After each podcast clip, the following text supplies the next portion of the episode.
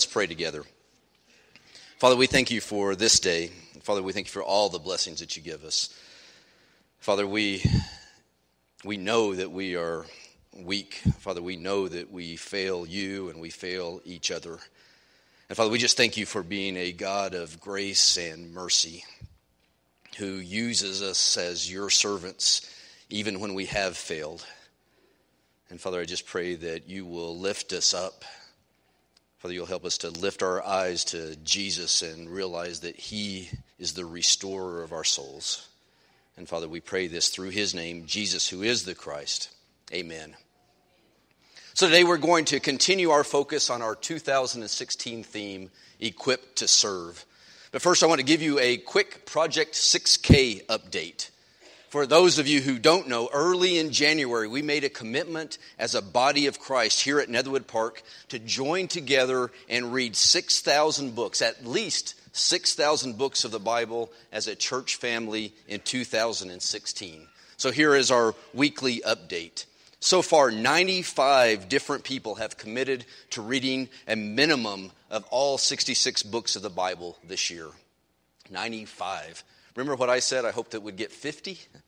95 people. I also know of 40 people who have committed to reading at least the New Testament in 2016, another 40 people. And to date, we've already, as a body of believers here at Netherwood Park, we've already read 755 books of the Bible this year. And that's amazing. Thank you for joining in with that. In addition, 18 different families have already committed to having regular family devotionals throughout this year. And that's fantastic as well. I can't tell you how encouraging it is to me to know that I am a part of a church family that has such a strong desire to be immersed in God's Word, such a strong appetite for God's Word. I'm sure that you all feel the same way. And as we continue to explore being equipped to serve, last week we started a new sermon series, a series called It Doesn't Matter. And in this series, we're going to confront and we're going to challenge some common objections that we often have to accepting God's call to service. And it's really important that we confront and that we challenge these objections to serve. It's really important that we do that because we know that we are all called to serve. See, our life together wasn't ever meant to be like the Super Bowl. None of us were ever intended to be on the sideline or in front of a TV watching other people serve. Service in the body of Christ is not a spectator sport. So, we started this series last week with a story of Moses and Moses' call to service. And we saw that Moses simply didn't feel like he was qualified for his call. In fact, he was certain that he wasn't the right choice to serve God, to serve God by leading God's chosen people out of Egypt and to the promised land. In fact, Moses' call to God's service was, Why me? What will I say? What if they won't listen to me? What if they won't believe me? Finally, Moses said, I'm not eloquent enough, so please send somebody else. We saw that God's reply to all of those objections that Moses had was it doesn't matter who you are, Moses. All that matters is who I am, and I am the great I am. So last week we were reminded through Moses' story that our lack of qualifications doesn't disqualify us for lives, lives of service doesn't disqualify us. Our lack of qualifications doesn't disqualify us from answering God's call to us. Our lack of qualifications doesn't relegate us to the sidelines watching others serve. See, our fitness to serve in God's kingdom isn't about who we are not. Instead, it's about who our God is. And today we're going to turn our attention to failure. And we're going to talk about failure because frequently the failures of our past stand in the way of our service now, and it stands in the way of our service in the future. Our past failures frequently stand in the way of answering God's call now. In fact, we often object to God's call by saying things like this No, God, we can't serve now because we failed you in the past. We failed you when we tried to serve you in the past. Don't you hate it when you mess up? I mean, that, you know, really fall on your face, epic failure kind of mess up. Don't you hate that? And don't you hate it when you mess up in a really public way? When there's no way to hide it, there's no way to mask it, there's no way to deny it, when everyone knows that you've failed and you've failed miserably. And don't you hate it when you not only mess up, but you also let other people down when you mess up? Those times when you have the very best of intentions, you have the very strongest of commitments, and you fail to keep those commitments, and you let someone down. Someone you care about, someone who is depending on you, someone who really needed you, you let them down. And don't you hate what comes along with that kind of failure? Don't you hate the embarrassment, the guilt, the shame that comes with that kind of failure? And embarrassment, guilt, and shame often leave us wondering if we'll ever be trusted to serve again. In fact, embarrassment, guilt, and shame often leave us wondering if we even should be trusted to serve again. Can you relate to that? I know I can relate to that. It sounds very familiar to me. So I want you to know up front if you believe that your past failures have disqualified you for service in God's kingdom, there's some really important lessons that I hope you will get out of today's message. But there's another group of us that also need to get some important lessons out of today's message. See, if you believe that other people's past failures disqualify them for service, if you believe that other people shouldn't be allowed to serve now because they have failed in the past, there's some important lessons in today's message for us as well. And I want you to know that my goal is to convince you, convince you through God's word that it, when it comes to being fit to serve in God's kingdom, it doesn't matter that you failed. Just like last week, there are lots of different Bible characters that we could focus on when we want to talk about service after failure. There are a lot of characters that we could focus on. But once again, we're going to focus on just one character. We're going to focus on Peter, Peter the apostle. And as we focus on Peter, let's start by reminding ourselves of what he was called to do, of what Peter was called to be. Not only was Peter called to be an apostle, not only was he called to be one of Jesus' chosen 12, he was called to be the rock of Jesus' newly established church. I think most of you will remember this interaction between Jesus and his chosen 12. We find it in Matthew chapter 6. We'll start reading in verse 13. Matthew 6 13. When Jesus came to the region of Caesarea Philippi, he asked his disciples, Who do people say the Son of Man is? Who do people say I am. They replied, Well, some say John the Baptist, and others say Elijah, and still others Jeremiah or one of the prophets. But what about you? Jesus asked. Who do you say I am? And it's Simon Peter who answers and says, You are the Christ, the Son of the living God. Jesus replied to Peter, said, Blessed are you, Simon, son of Jonah, for this was not revealed to you by man, but, my, but my, by my Father in heaven. And I tell you, you are Peter. You are rock. And on this rock I will build my church, and the gates of Hades will not overcome it. See, this is Peter's burning bush moment. This is Peter's call to serve. This is Peter's call to lead God's chosen people, his call to be God's rock, to lead people out of the slavery of their sin that God promised, had promised the freedom through Jesus Christ and his church. This is his burning bush moment. And as we fast forward in Peter's story, we fast forward all the way to Pentecost. We see Peter answers that call. We see the rock answer that call. You'll also remember this scene, I think. It's after Jesus has been crucified. It's after he's been buried. It's after he rose from the grave. It's after he's appeared to his followers. It's after he's ascended back to heaven. It's after the Holy Spirit has been poured out on Jesus' disciples. And with the Jews from all over the world gathered in one place, gathered in Jerusalem at Pentecost, it's Peter who steps to center stage. We're in Acts chapter 2, verse 14. We read that Peter stood up with the eleven and he raised his voice and he addressed the crowd. And he said, Fellow Jews, and all you who live in Jerusalem, let me explain this to you. Listen carefully to what I say. I think in a lot of ways that scene pretty well sums up Peter, doesn't it? Think of us, a lot of us really love Peter. We really relate to Peter because he's the one who's always willing to stand up. Peter's the one who seems always willing to speak up. Peter's the one who always seems willing to confront. Peter's bold. Peter's fearless. Peter is a rock. And we look at that and we say, no wonder that God called Peter to serve and God called Peter to lead. Peter seems like an obvious candidate, except for the fact that Peter was also a failure. Actually, Peter was a spectacular failure.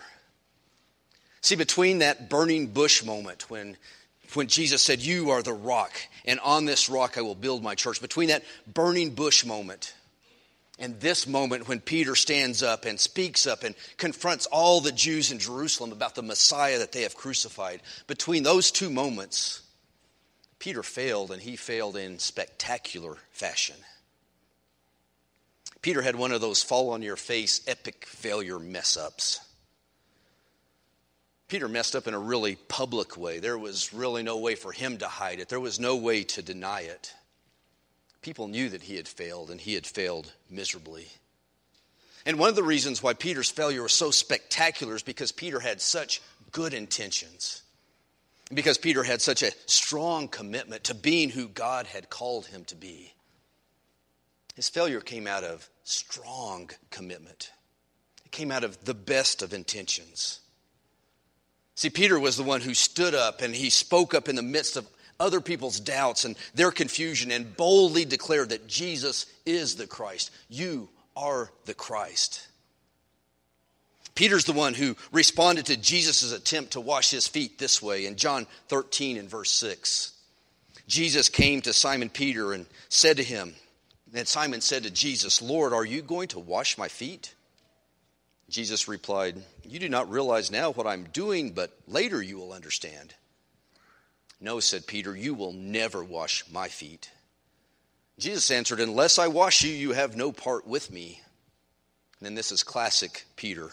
Then, Lord, Simon Peter replied, Not just my feet, but my hands and my head as well. That's Peter, right? That's passionate Peter. He says, Forget the feet, Jesus, wash me. Give me a bath, wash all of me. And Peter's also the one who stood up and spoke up when Jesus said that he was going to a place where his disciples couldn't go, where they couldn't follow him. Peter was the one bold enough to ask Jesus the obvious questions. John 13, verse 36. Simon Peter asked Jesus, Lord, where are you going? And Jesus replied, Where I am going, you cannot follow now, but you will follow later. And Peter asked, Lord, why can't I follow you now? I will lay down my life for you. Now, Peter's the one with the best of intentions and the strongest commitments. He's the one who says, Jesus, I will die for you. And he meant it. Peter's also the one who took those good intentions and strong commitments and saw them end in weakness, saw them end in failure. And the first hint of the failure to come is uttered by Jesus. In verse 38, Jesus replies to Peter and says, Peter, will you really lay down your life for me? Jesus saying, Are you really prepared to die for me? Because I tell you the truth, before the rooster crows, you will disown me three times. Peter's going to go from, I will die for you, to, you will disown me three times. Let's fast forward the story again. This time we find Peter. He's with Jesus. He's at night, and there's soldiers and officials who are coming in in the darkness, and Jesus is there as well. And they arrive on the scene to arrest Jesus and to take Jesus away. And Peter, it's bold Peter, he's the one who pulls a sword and defends Jesus. He cuts off an ear of a servant. He meant it when he said, I will die for you. But Jesus told Peter to put his sword away. And Jesus allowed himself to be arrested and allowed himself to be led away. And then Peter just blended into the crowd. Into this crowd, all of whom were waiting to see what was going to happen, what was going to happen to Jesus. And while Peter is waiting with the crowd, a servant girl confronts Peter. John 18 and 17, she says, You're not one of his disciples, are you? And the rock, Peter replies, I am not. And then Peter's gathered with some other people around a fire, warming himself. And once again, he's confronted by someone else they look at him and they say, You're not one of his disciples, are you? And the rock, Peter replies, I am not. And then one of the high priest's servants, a relative of the man whose ear Peter cut off, challenged Peter. He says, Didn't I see you with him in the olive grove? And Peter, the rock denied it. He said, You did not. At that very moment, a rooster began to crow. Boy, Peter failed. Not only did the rock mess up, but he let someone else down. He let Jesus down. He let the Christ, the Son of the living God, down. He let him down even though he had the best of intentions, and even though he was sure that he had the strongest of commitments. Peter still failed to keep his commitment and he let Jesus down. And we know what comes with that kind of failure, don't we? We know what Peter was experiencing when that rooster began to crow embarrassment, guilt, shame. Embarrassment, guilt, and shame that left Peter wondering if he would ever be trusted again that left Peter wondering if he ever should be trusted again. So, how did Peter move from this failure? How did he move from his embarrassment and his guilt and his shame and his doubt back to that rock? Back to the rock who stood up and spoke up and ushered in Jesus' church at Pentecost. How did Peter move from there to the rock? How did Peter move from his spectacular failure to a new beginning as God's chosen servant? And for us, as we sit here this morning, the more important question is how do we move from our spectacular failures to a new beginning as God's servants? Well, I think we move from failure to service by following the example of Peter, by following the example of the rock. See, when we believe we are disqualified for service because of our past failures, and when we believe that other people should be disqualified for lives of service because of their past failures, we need to pay attention to Peter. And we need to see how Peter was able to move from failure back to service. And just like Peter, our restoration from failure to servant must begin by recognizing our failure. We must acknowledge our failure. We must mourn our failure. We must repent of our failure. See, restoration begins in sorrow. Listen to Peter's response to the crowing rooster. This time we're in Matthew's Gospel, in chapter 26 and verse 75. The rooster crowed and then Peter remembered the word Jesus had spoken Before the rooster crows, you will disown me three times. And Peter went outside and wept bitterly. See, I'm here to tell you that sorrow is exactly the correct response when we fail in our service to God. We have to recognize we have failed. We have let our God, we have let our Lord and Master down, and bitter tears are an absolutely correct response to our failure. Sorrow is where restoration begins, but that's not where restoration lives, and that's not where restoration ends up. See, restoration lives in Jesus Christ. Restoration lives because Jesus lives. So, out of failure, out of sorrow, Jesus restored Peter to service. Jesus restored him as the rock. And we need to trust that Jesus, out of our failure, out of our sorrow, that Jesus can restore us, that Jesus will restore us if we'll follow the example of Peter. So, what happened between Peter's moment of failure and the moment when he stood up and spoke up at Pentecost? Well, this happened. We're back in John chapter 21. I'll start reading in verse 2. At this point, Peter and some other disciples have spent all night out in a boat. They're fishing. They're not very successful fishermen, they haven't caught a thing. And then from the shore, someone yells out for them to throw their net on the other side of the boat. If you do that, you'll catch some fish.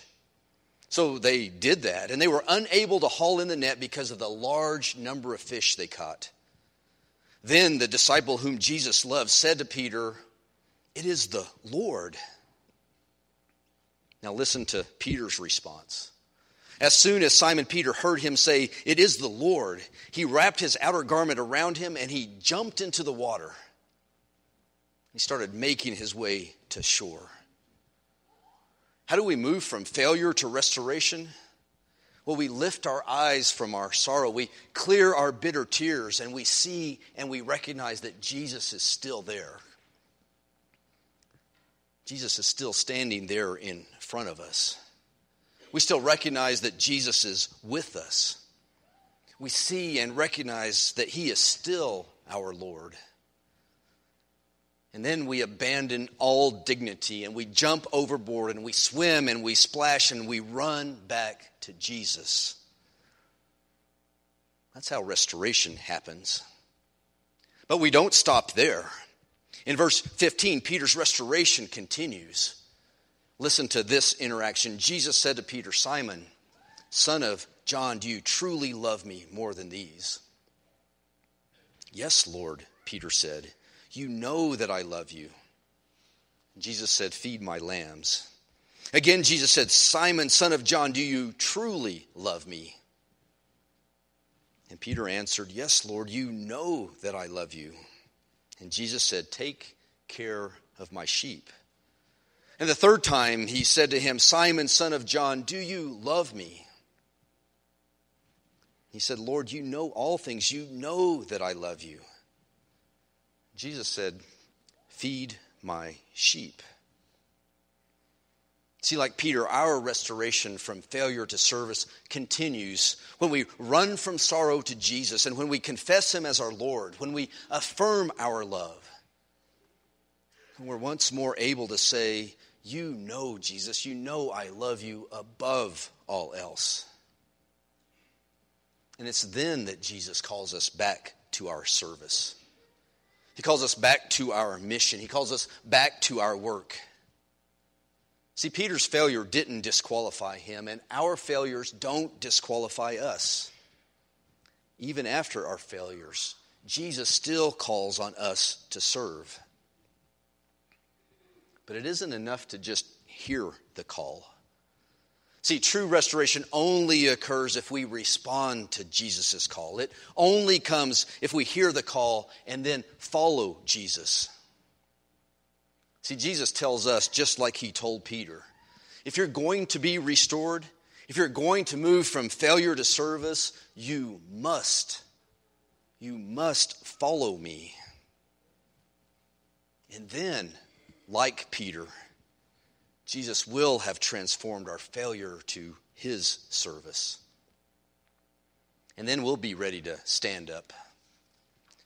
We'll be ready to speak up.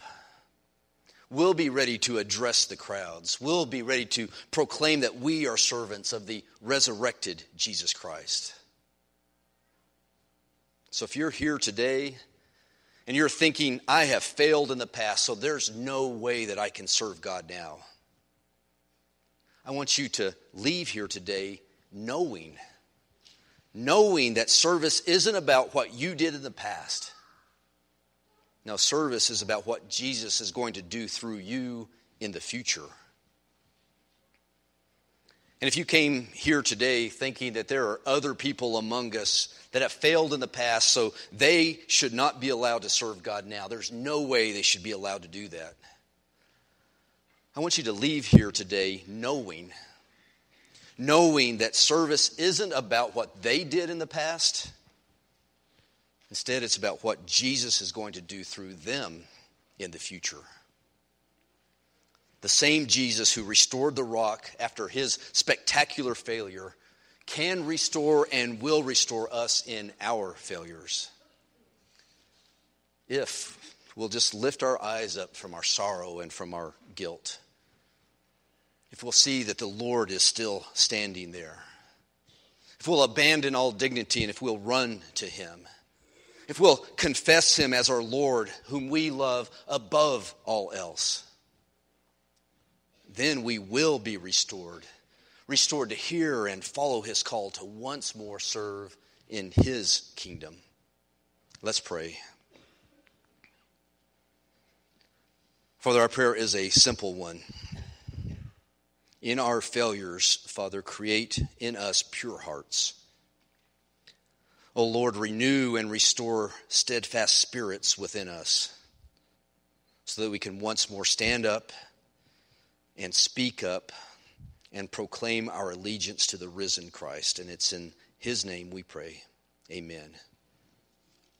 So let me close by saying that if you're here in sorrow, if you're in guilt and shame because of your failures to serve your Lord in the past, I want to encourage you to lift up your eyes and recognize that the Lord is standing by to restore you. I want to encourage you to run to Him. I want to encourage you to confess your love for Him so that you can be restored from your failure back into His service. Won't you run to Jesus as we stand and sing this song? Stay.